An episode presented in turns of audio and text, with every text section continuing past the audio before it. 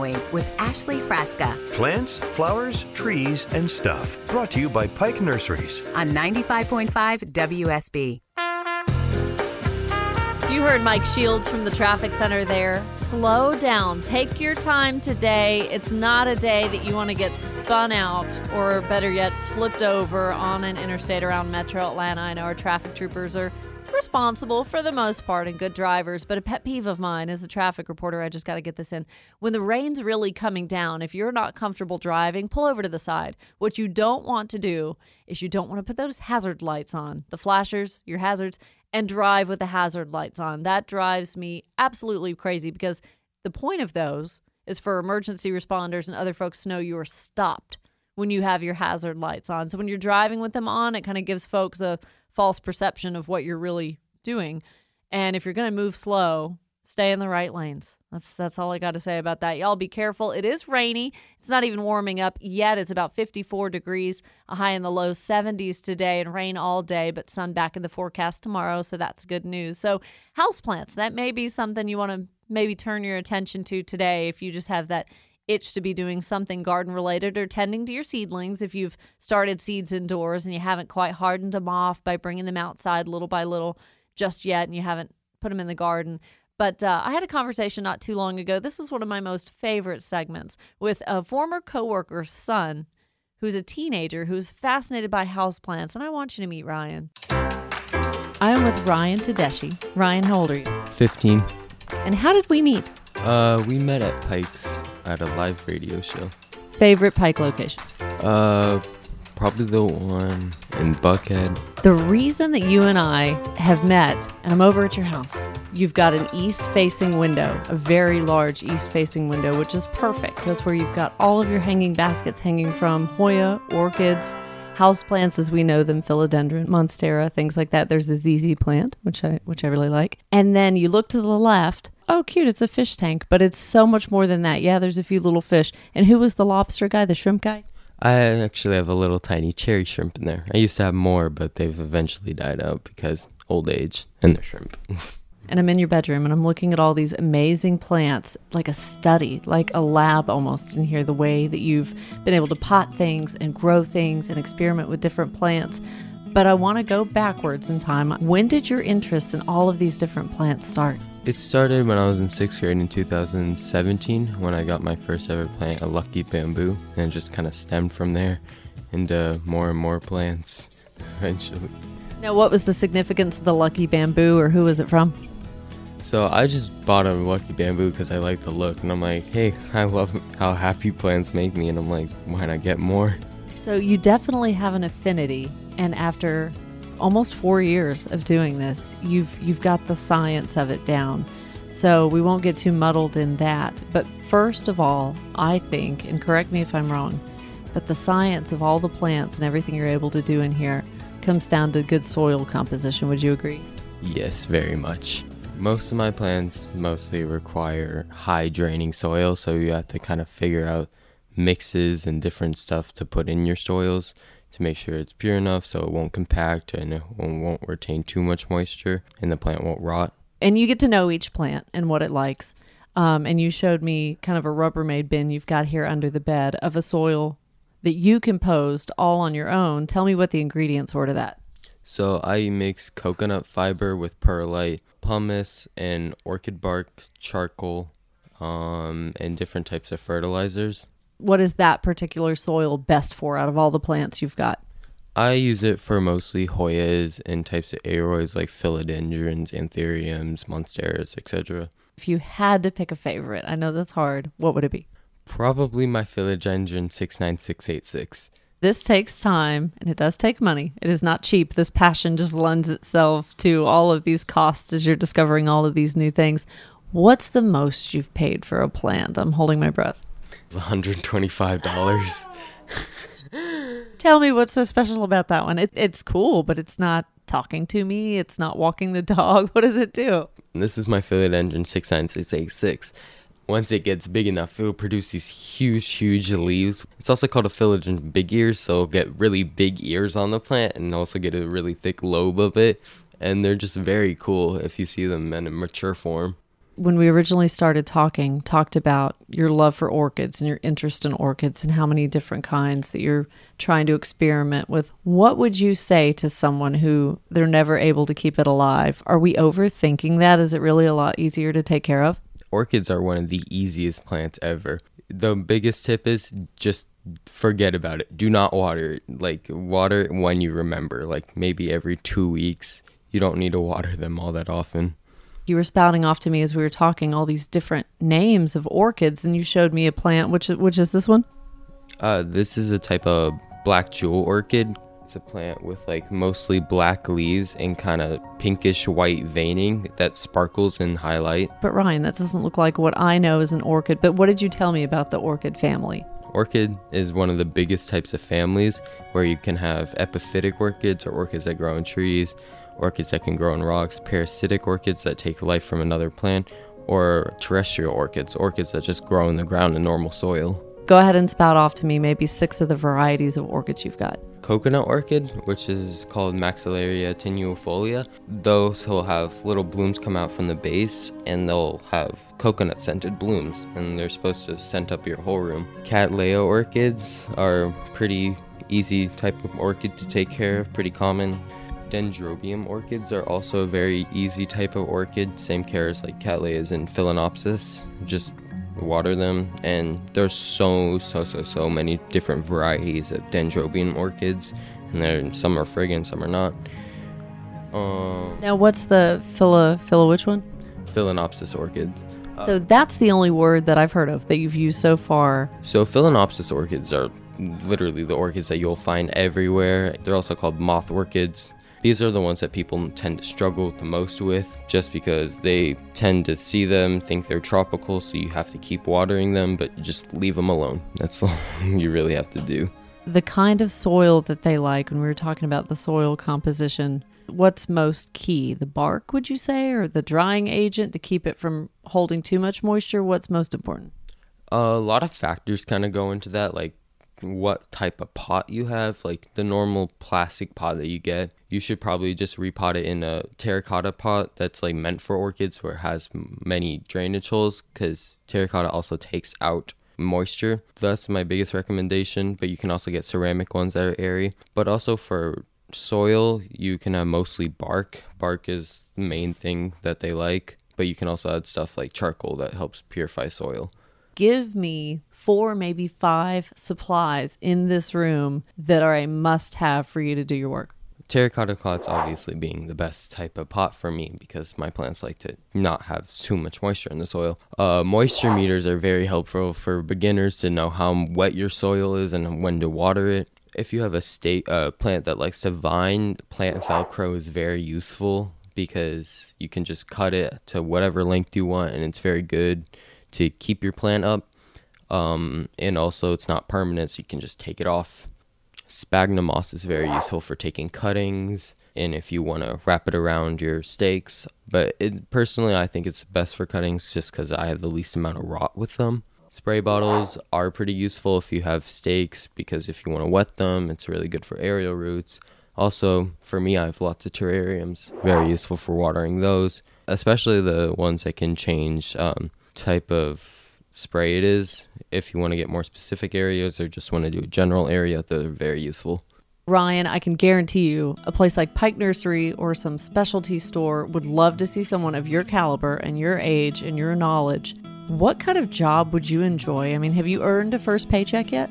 No, I have not, but I have gotten money in other ways, like babysitting and pet sitting, like stuff like that. For now, I would really like to start a mini terrarium shop or something, like small, like just to get money from that. But maybe in the future, I would love to live in South Florida and kind of produce plants that way. Maybe have my own greenhouse and produce plants like that, but we'll see when the time comes. So, when you're ready to earn that first paycheck, if it's around plants, what about that makes you happy? It's just something um, like making money off of something that I love doing. So you're never really working when you're doing that. I can talk hours about what I like doing. And one of my biggest questions with the cool collection of things that you have was how much of it is you go into a nursery and you buy the plant versus how much of it is mail order or you're able to, you know, go online. What success do you have with both of those avenues of buying plants? So normally when you're in person, you can't get nearly as many rare plants, but online you can get tons of different options for buying rare plants. But the only problem with online, your package could get lost in shipping or it could just not end up alive. Yeah, with nurseries, you have obviously don't have to deal with shipping or your package getting lost. So nurseries are pretty fun to go to. Just normally just look around, stuff like that. How many times when you go to the nursery do you know exactly what you're going for versus you come home having bought one or two things you weren't expecting to buy? it's a of, it's a mix of both. Say for example, I was a plant store post a plant that I wanted like oh and just get that. But sometimes like when I went on a rare plant sale that a plant store was doing, I didn't know what I was going in for and I ended up spending quite a bit of money the thing about all of this that you're happiest to share with other people, what is it? So, what I'll do for a lot of people's birthdays is I'll take cuttings for plants and I'll take them like maybe a month or two prior to their birthday so the plants can be fully rooted. By the time I gave it to them, I always just find joy telling them about it and how to take care of it. And I love how happy plants make me.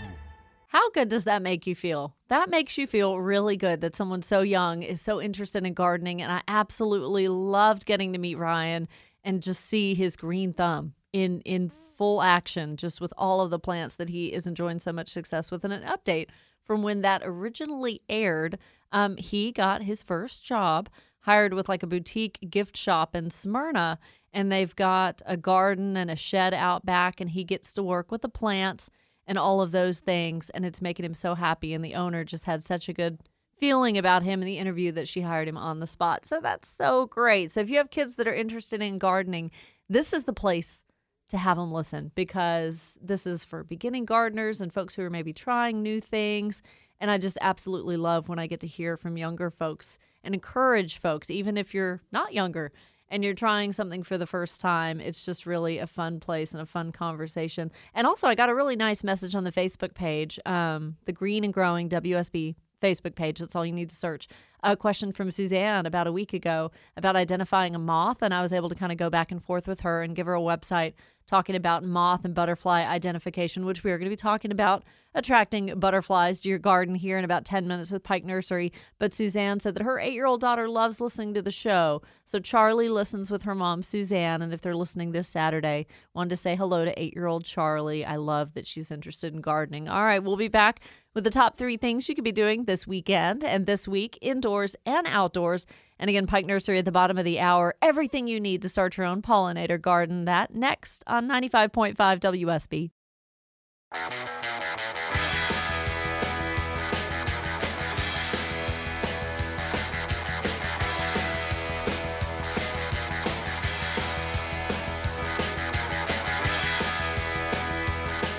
Well, you don't need me or a meteorologist to let you know the weather update. Brought to you by Finley Roofing. It's rainy. It's rainy all over North Georgia. That's going to be the case all day today. Highs only reaching the upper 70s, but sunny tomorrow and Monday with highs in the mid to upper 70s.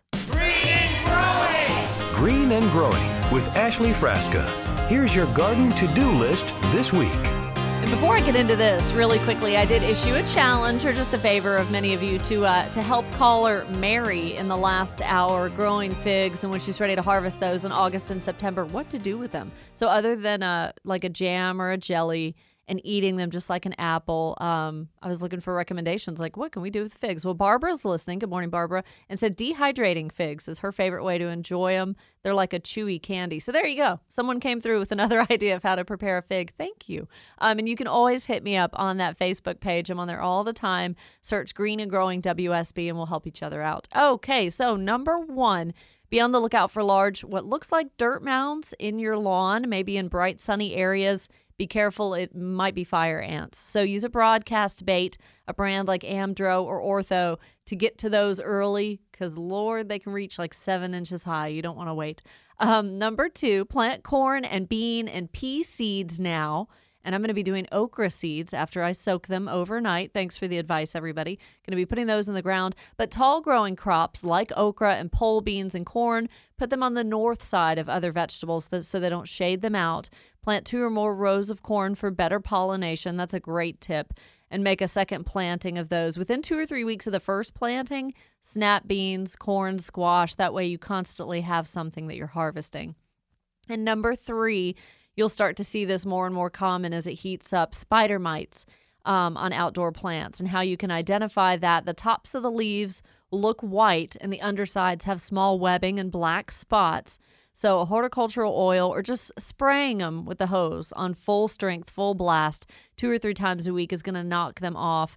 Not using something like Sevin Dust, um, not for this, anyways, because that's also going to be harmful to the natural insects that go after the spider mites. So, there's always you know, a give and take with any insecticide you use in the garden. So just be mindful before you do that. Check with me or check online on walterreeves.com if maybe there's a better way to combat whatever insect it is you're dealing with before using a chemical. Sometimes that's just not possible. Hey, 95.5 WSB and T Mobile want to help your small business thrive this year. We're giving away a small business and advertising grant worth more than $10,000 to promote a small business on WSB. Tell your favorite small business about it. Tell your friends. Submit a nomination now at WSBRadio.com. In less than 10 minutes, we're back with Pike Nursery here on Green and Growing.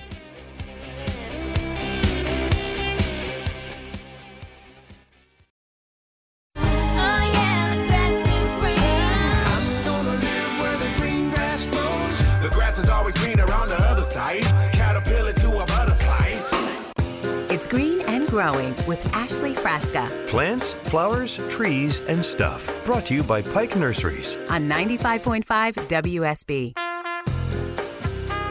Despite the weather, we're making it through. We're making it through just fine. And hey, I can't blame you if you're waking up and you just rolled over and you're trying to fall back asleep because I would be in your very position right now if it weren't for the show. But I'm glad to be here every Saturday morning here hosting Green and Growing, doing traffic Monday through Friday during Atlanta's Morning News with Scott Slade. And uh, Mike Shields, man, he's he's got quite the task today. Reporting on traffic on a super rainy morning is just not not the guy you want to be, but he's doing a great job. Just slow the speeds down. Please leave a lot of space between you and the car in front of you. I promise it will avoid an accident. Guarantee it. I guarantee it.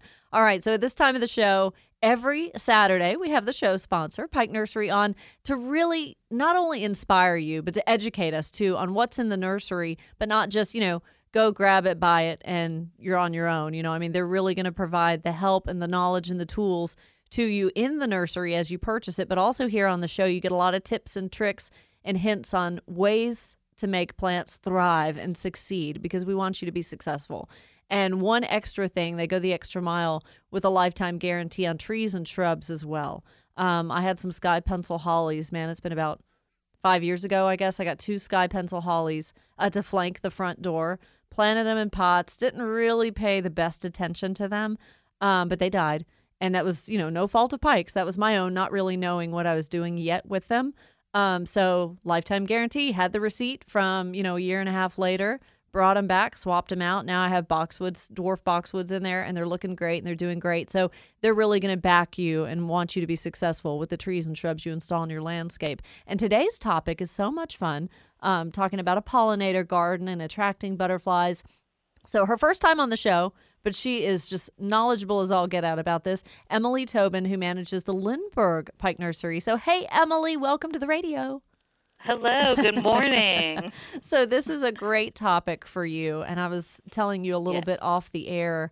Um, next Saturday, I've got Becky Griffin from the University of Georgia, and she's going to be talking about pollinator gardens and things like that, really piggybacking, I'm sure, off of uh, a lot of what you and I are going to discuss. But the Georgia Pollinator Census is something that's so fun, and we want folks to get prepared now so they can participate in this pollinator census come August. I think it's like August yeah. 20th and 21st, where we want you to get out in your garden. And at that point, you're enjoying all the flowers and all the insects that are flying around. And you're going to be kind of counting and letting, you know, the, the academic community know how many you see and what you're seeing. So we want to get folks started now, Emily. So let's talk about like planning a pollinator garden. What all do I need? What's required? Um, so really, you're looking for a couple different things. Um, you're looking for your host plants, which um, typically a place where they can lay their eggs or a food source. Um, you're also looking for plants that produce nectar um, for them. Usually, you know, you're wanting to plant do more of a mass planting of those items so that they can attract them from when they're flying up in the sky. The more color, the more it will attract them. And is it true hummingbirds, like, you know, you see hummingbird feeders in Pike Nursery and, you know, the ones that your grandmother has had for years, they have red. So is it really true? I mean, they're attracted to those bright colors, right? It they are. They're definitely attracted to the reds, yellows, oranges, purples. They are attracted to those bright colors. Which, yes. by the way, if you haven't spent a lot of time outside, folks, the hummingbirds are back. They're well, some of them never left, but many of them did. They're back. They- I hear them buzzing around. They're out there chirping, so it's a good time to think about putting those feeders out. Just making your own Absolutely. nectar, and Pike Nursery has nectar you can buy as well. Fill up those feeders, make them happy. So, Emily, like you said, host plants are just vital to the life cycle, right? Giving them a safe place to start a family. Yes, absolutely. Um, there are a handful of plants like your milkweed for your monarchs, um, dill, parsley, fennel are great host plants for um, for swallowtails. But you're also looking for some of your broadleaf shrubs or grasses to help protect them, um, like from rain, windy days, or you know predators. So um, yeah, there's a lot of different options for for host plants. So I'm glad you talked about that too, having the the pollinator plants and then something like an ornamental grass or a shrub that kind of goes hand in hand like a companion plant almost. They they are symbiotic and kind of serve those purposes, but not only, you know, for attracting pollinators, but I was showing out or throwing out some plant names earlier in the show. Good companion plants for vegetable gardens, and of course, the reason being not only to improve the soil if you're planting these flowers in a vegetable garden, but like you said, the bright colors and the plants that are known to attract pollinators, so you have a more fruitful crop, You're right, more uh, production. So, what are some of the popular butterfly attracting nectar plants that we would find at Pike? Yeah, um, so your lantana is a great option. We've got um, different types of coneflower, echinacea, your rudbeckia, salvias, um, bee balms. There's so many different options that will attract the butterflies, as well as a lot of your other uh, beneficial and nectar um, insects. and so, birds. uh, so colorful, and they're going to flower all summer long for us. Now, what's kind of the requirement where we're thinking about planting these things? Do they need the bright sun, or are they shady areas? Where are we going to find these pollinators? Definitely bright sun, like full sun, six or more hours is fantastic. Um, the more sun, the more blooms, the more color that you're going to have that will help attract um, the butterflies to your garden. And do we need to mix them up, Emily, or do I just maybe do like one of each and that's good?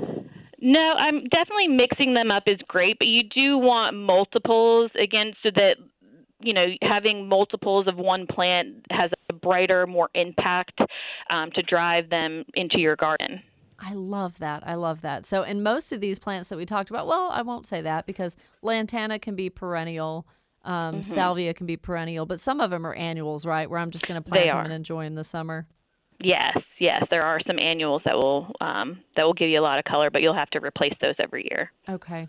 And so when we get into the heat of summer and we know we're headed that way, we are done with that last frost. I hope April 21st was it, no more. So we it's- hope so. Yeah, I hope so, man. That was a pain. So getting up to like 80 and 90 degrees, just like any bird or, or us when you're spending a lot out a lot of time outside, the butterflies need a water source, right? They do, yeah. So having um, bird baths or fountains in your yard are great. Um, having like a shallow bird bath, they really like more of a shallow um, area to to drink from. So um, there's also what we call a puddle station, and that's usually like a saucer that you would put pebbles in, where they can land in and then drink water from. But definitely more of a shallow uh, water situation they like. So that's great just for like balcony or deck gardening. You don't need a full fledged like bird bath out in the yard. Yeah. Like you could just enjoy seeing a butterfly land right there on the railing. Yeah, absolutely. Uh, and you know, and you always want to make sure that that water source is clean, that you're not having stagnant water for a long period of time, because um, we all know stagnant water will attract the mosquitoes, which are not the bug that we want in our gardens. Absolutely, that's great advice. So not only yeah, when you're going out looking at your bird baths and those little puddle ponds, but again, the hummingbird feeders, man. When you start to see you know black accumulate on the holes of the feeder, or even just the water becomes a little cloudy, that is definitely definitely detrimental to hummingbirds. So we want to make yeah. sure we change that water out. And I think, correct me if I'm wrong, Emily, but I think the more sunlight these water sources get, it seems to then bring on the mildew a little bit faster. Yes, yes. The more evaporation, the more mildew, absolutely, with the more sunlight. All right. So I'm thinking with the little puddle ponds that you're talking about and putting the pebbles in a saucer and just waiting to attract butterflies and things like that. The kids are going to love this. This is a really fun activity for parents to get the kids outside. Absolutely, definitely. Like butterfly gardens or pollinator gardens are a great way to include kids in in gardening and get them educated early about about the garden, about insects. So, yeah, it's a fantastic way to include kids. And now when I go into Pike Nursery, I usually hang a left right away at my Towne Lake store and like I go look at birding first. That's just what I do. And then right across from the birding section is like the wind chimes and all that kind of stuff. But where will I mm-hmm. find some kid friendly items that I may want for summertime for the kids? Yeah, um, it's a new line that we just started carrying. Um, you know, a lot of them, the displays will be set up somewhere near your birding or our um, tool area. Um, but it's a new line that we're carrying for kids. It's got butterfly nets, watering cans, gloves, uh, a lot of things to get the kids involved and have a fun time while doing it.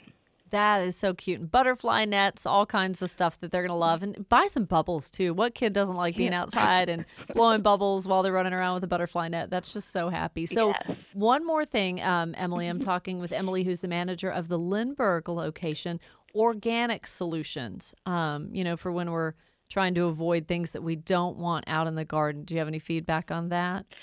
Yeah, um, making sure you know you can always pick native perennials, items that will kind of reseed and come back. A lot of times when you choose natives, they're less likely to have pest um, issues or you know fungal disease issues. So going with native plants are a great option. Um, and we do also offer beneficial bugs, uh, like our ladybugs, our praying mantis. Those are great beneficial bugs to to add to your garden to to get rid of all the harmful insects like your aphids and your mites. And again, the kids love the ladybugs. Well, and so when I come into a Pike Nursery store, how do I buy ladybugs? Like, how is that packaged and contained? Yeah, so we sell them in little cups. They're usually up at the registers, or we um, will have a fridge that they're in, and they're little cups that have hundreds to thousands of of ladybugs in there. Or the praying mantis is um, is an egg huh. that you put up in the tree, and you know give it a few weeks, and they'll hatch hundreds of praying mantis. That is so cool. Yes. Oh, that's going to be really cool. So that and some of the stores I've seen butterfly kits, you know, where we can start from caterpillar and grow to butterfly. So all kinds of things for kids to really enjoy the whole process in nature here um, yes, at Pike absolutely. Nursery. So y'all's website, I will say, Emily, is great. When you go to pikenursery.com, um, you can see a lot of what we're talking about. You know, if you're not sure of what some of these plants are, verbena or maybe pentas, that's one of my favorite. That's kind of an mm-hmm. underused annual. Um, but we can really see what some of these plants look like. And of course, just go into the nursery as well. But for those who are maybe not shopping in person yet, what else do we find on the website? Yeah, you go to our website. We do offer online um, shopping with a curbside pickup or delivery as an option. Um, and again, you can see all the a lot of the plant material there, as well as coming into the nursery or calling your local Pike Nursery um, to help you out with any of your needs. Yeah, super easy when you go to order online, folks. I, I have myself, so pikenursery.com. And first, you have to choose the location that's nearest you. And then you're going to be asked whether you're going to come pick it up at the curb or whether you want that delivery option. And, you know, you got to make sure you're assigned to the store that's closest to you. But, uh, Emily, great advice. And what a fun and happy topic for today. So I really appreciate you taking the time this morning. Absolutely. This was fantastic. Thank you for having me. And where's the Lindbergh store located for folks who may not know? We're in Atlanta, like North Buckhead area off of Piedmont Road. Okay. And what are the store hours today? We are open from 8 to 6 today. Love it. All right. Emily Tobin, manager of the Lindbergh store. Have a great Saturday. Thank you. You too. All right. Thanks so much. I always love the experts, and, and it's very thoughtful in the way that each manager is picked out for the topic of, of the show that particular Saturday, what they're most passionate about, maybe the department that they're over, uh, what they know the most about. So you can really tell Emily loves pollinators and who doesn't. We got hummingbirds and butterflies and all the things that we want to attract to the garden. So pikenursery.com for more on that. All right, we got to step out and check traffic, make sure all of you are behaving on those wet roadways and we'll be back with one last check of the top 3 things to do in the landscape. Maybe put it off until tomorrow, but timely stuff you could be doing right now. Stay tuned to WSB.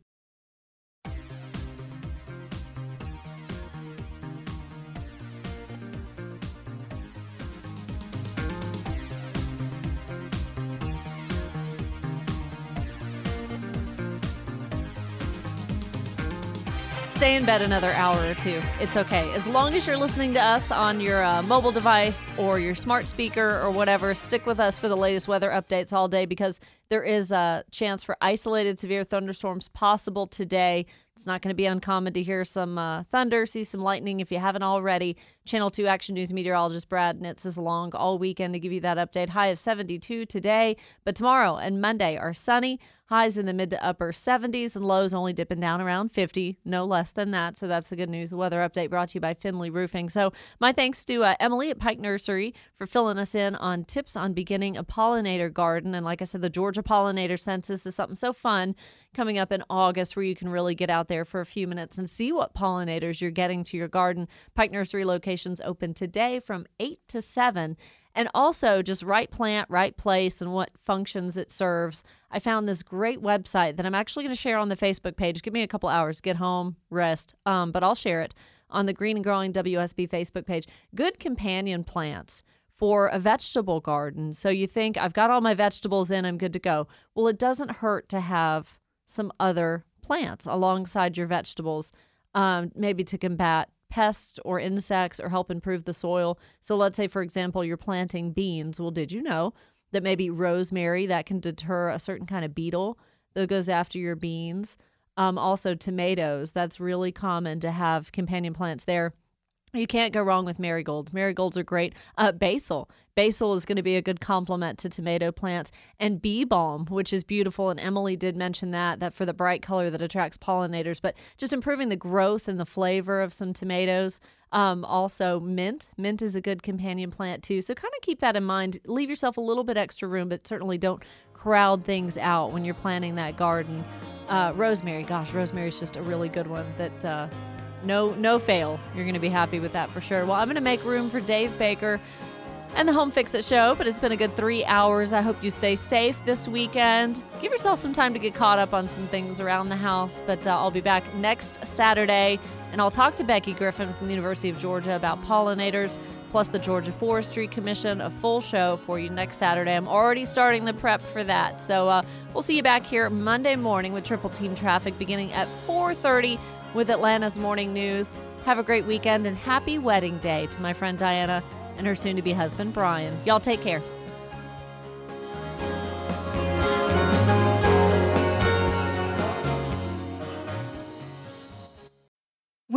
Need mealtime inspiration, it's worth shopping Kroger, where you'll find over 30,000 mouthwatering choices that excite your inner foodie. And no matter what tasty choice you make, you'll enjoy our everyday low prices, plus extra ways to save, like digital coupons worth over $600 each week. You can also save up to $1 off per gallon at the pump with fuel points. More savings and more inspiring flavors make shopping Kroger worth it every time. Kroger, fresh for everyone. Fuel restrictions apply.